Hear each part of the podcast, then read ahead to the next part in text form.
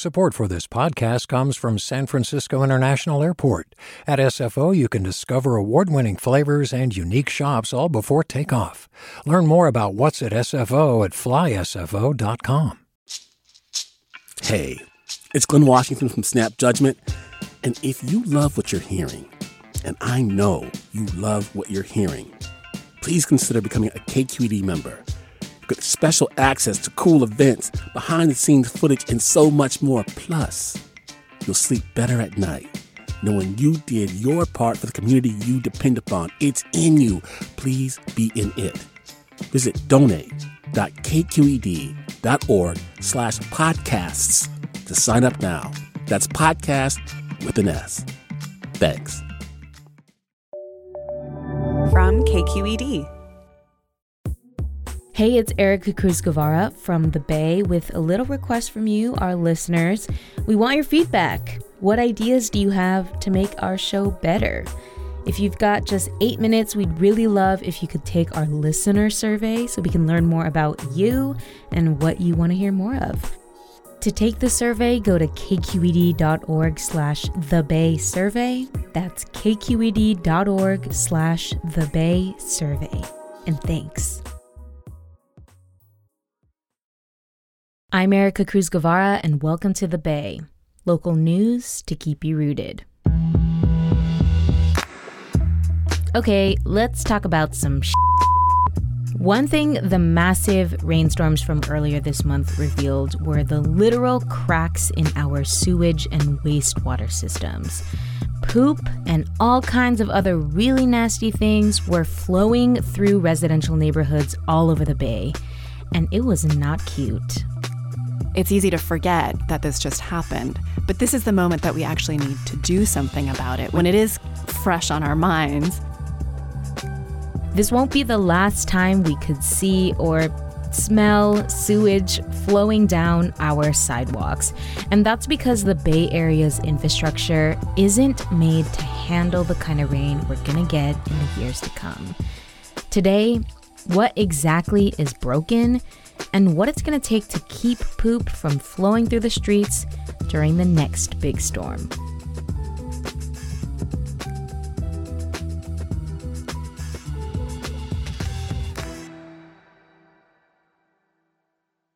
Do you love learning about the San Francisco Bay Area? Its history, its people, its unique blend of cultures? Then you should check out the Bay Curious book. I'm Katrina Schwartz, editor and producer on the Bay Curious podcast, and I'm here to let you know that for the month of May, we've worked out a sweet deal for KQED podcast listeners. Right now, you can get the Bay Curious ebook for $1.99. That's right, $1.99. Just search for Bay Curious wherever you get your ebooks or find a link in our show notes. This offer does expire at the end of the month, though, so you'll want to act on it fast. Happy reading!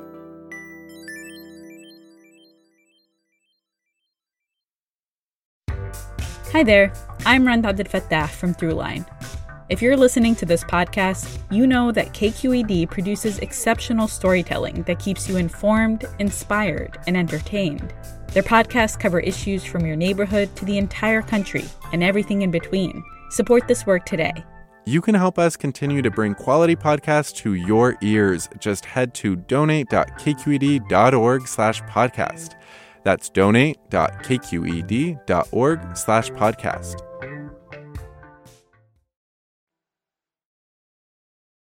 So all of that rain uh, brought down, you know, everything in its way. Lesley McClurg is a health correspondent for KQED. So you had manholes overflowing in Redwood City, in San Mateo. You had, uh, you know, gallons and gallons of water pouring into creeks. Sonoma, in Oakland, there were manholes that were, you know, kind of spilling out thousands of thousands of gallons that ended up in Lake Merritt. Folsom Street in San Francisco, that neighborhood reported uh, seeing toilet paper in the streets. So, really, all across the region, uh, you had sewage, mostly quite diluted by stormwater, but, but in general, you, you were experiencing sewage all across the region. I know you talked with someone who who witnessed this uh, all happening in in their own neighborhood. Oh, hi, Lesley. It's Dave. David, Osgood. Dave lives on San Francisco Bay in San Francisco. I've lived on the San Francisco waterfront for 32 years. And for years, actually, he has witnessed uh, sewage, unfortunately, overflowing near his house into the bay. I'll try to watch my language. Uh, On New Year's Eve, saw a plume of dirty water basically flowing into the bay, kind of fanning out into the waters. There are objects visible, um, clumps of dark material, uh, white paper, and probably every kind of birth control device you can think of. He didn't say that he smelled it, but on other occasions he has. So it was just a kind of an ugly scene that he's gotten pretty used to uh, when it rains a lot in San Francisco. What does Dave tell you about what it's like to see that? Well, it's it's devastating. He's an avid kayaker, and I think it's kind of heartbreaking for him to see all of that sewage flow into the kind of crystal blue waters that we think of as San Francisco Bay. We interact with the wildlife or marine life. I've had baby seal pups try to uh, uh, jump up on the bow of my kayak in a friendly way. Kayaks among the seals and enjoys the birds and the fish and everything else and he knows that all of that water is is really actually quite toxic for wildlife clearly when the water turns brown, that's going to affect them. And um, I don't know if they move on or inhale it or, or what, but it, it can't be good. And I imagine it's very unsanitary and actually dangerous that this stuff is just floating around does that mean it's like dangerous, for example, to swim in the San Francisco Bay? Well, they say don't swim for about three days after any kind of a big rainstorm because stormwater in general can carry carries everything in its path right into the bay. So the water is just generally more filled with potential toxic chemicals. And in the case of sewage, there's bacteria, there's viruses, so you you don't want to go in the water if if there's been a, a sewage spill. So it's probably okay now, but definitely a risk going forward, especially if we're going to see more storms like this, it sounds like. The preliminary reports are, you know, 62 million gallons of raw sewage that leaked into the bay. That's the equivalent, if you want to picture like an Olympic sized swimming pool, 94 Olympic sized swimming pools. I don't know that I'm going to go swimming anytime soon in the bay, but yes, officials say that it's probably safe by now.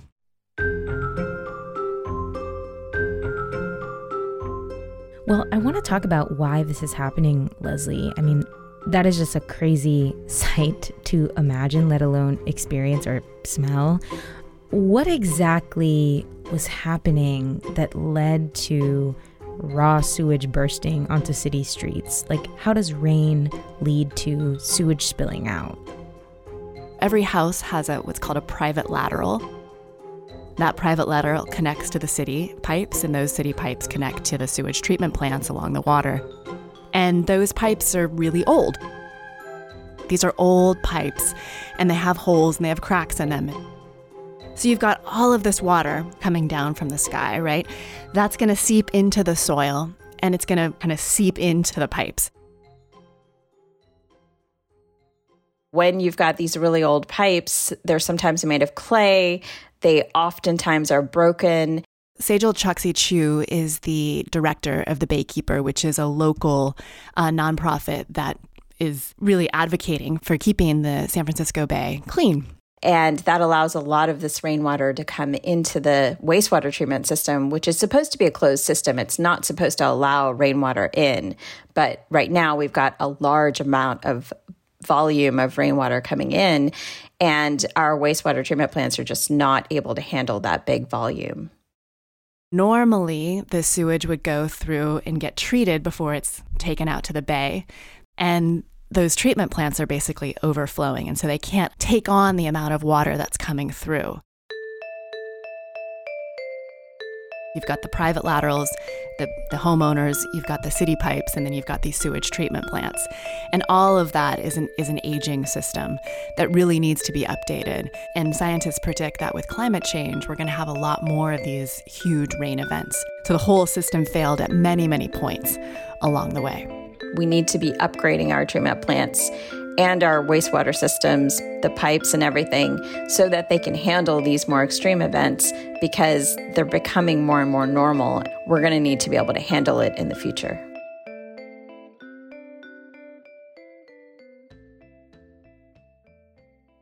You were just talking about these sort of different points in the system that are supposed to work one way, but kind of failed uh, during this massive rainstorm.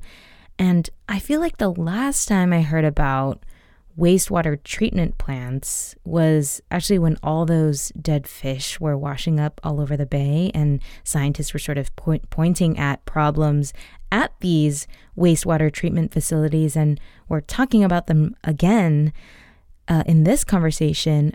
So I- I'm curious if the problems that we saw this time around with the rainstorms are connected to the problems we saw with that fish kill.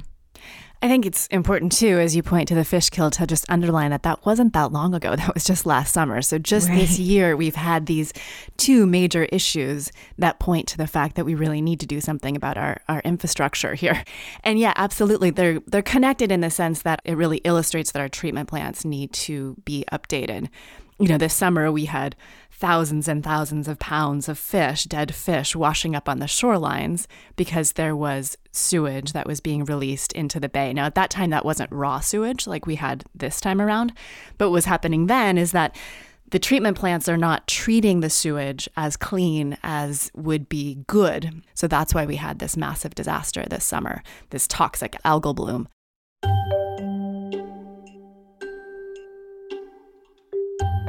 What can be done about all of this?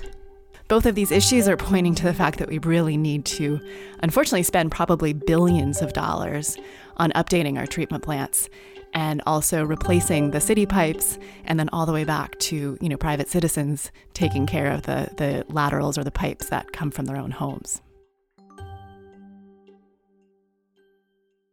Homeowners can actually take action right away. You can call a plumbing contractor to come out and check your pipes and just make sure that things are working right because it is your responsibility in an event like this if toilet paper starts backing up into your yard that's it's a lot more expensive to you know pay for it and remediate the issue and de- decontaminate, you know, your house and stuff. That's a lot more expensive than just hiring someone out to come out and check to make sure everything's working right. So that's the first step for homeowners.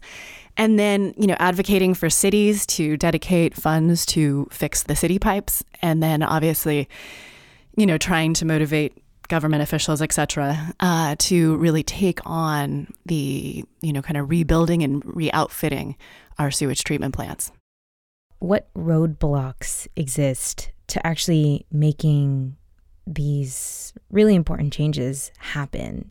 The most recent uh, data or sort of uh, summary of what this might cost uh, was done a few years ago. And that put the total, I think, right around $14 billion.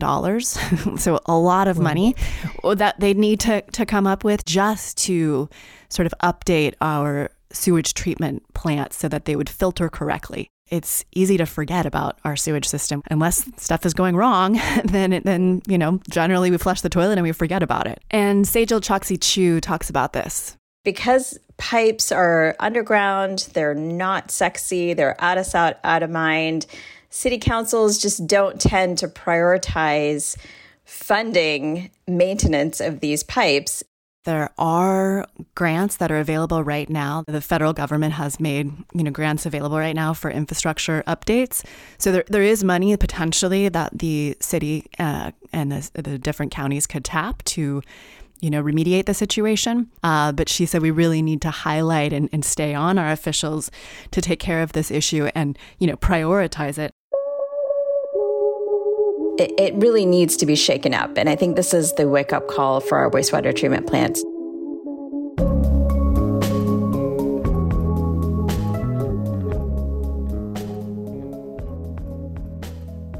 Well, Lesley, I mean, why do you think it's important to talk about this now? I mean, it's not really raining anymore. Uh, it was super sunny just the other day when I was I was taking a walk and uh, the air was fresh. How might you explain to someone why this is still worth talking about? If we don't want to walk down the street the next time it's raining and smell sewage, then I think it's important not to forget about this issue. As we look out on the bay right now, as you said, it's beautiful, it's crystal blue. It's easy to forget that this just happened, but this is the moment that we actually need to do something about it. But when it is fresh on our minds, uh, maybe there's willpower to do it. But if we wait too long and we kind of forget about this or sweep it under the rug, we're going to have this problem again. Lesley, thank you so much. Thank you.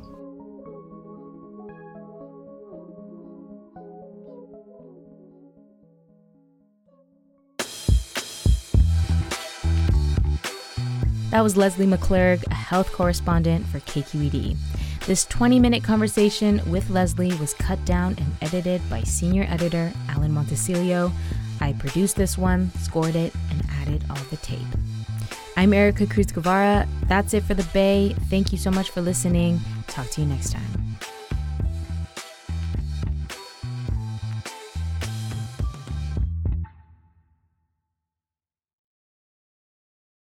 I'm Sasha Khokha, host of the California Report magazine. Every week, we bring you stories about what connects us in the giant, diverse Golden State. Because what happens in California changes the world. I love this place. We were once seen as like the place to be, California. The land of milk and honey. That's where you go to Sunshine State, but we just have challenges right now. KQED's California Report magazine. New episodes drop every Friday, wherever you get your podcasts.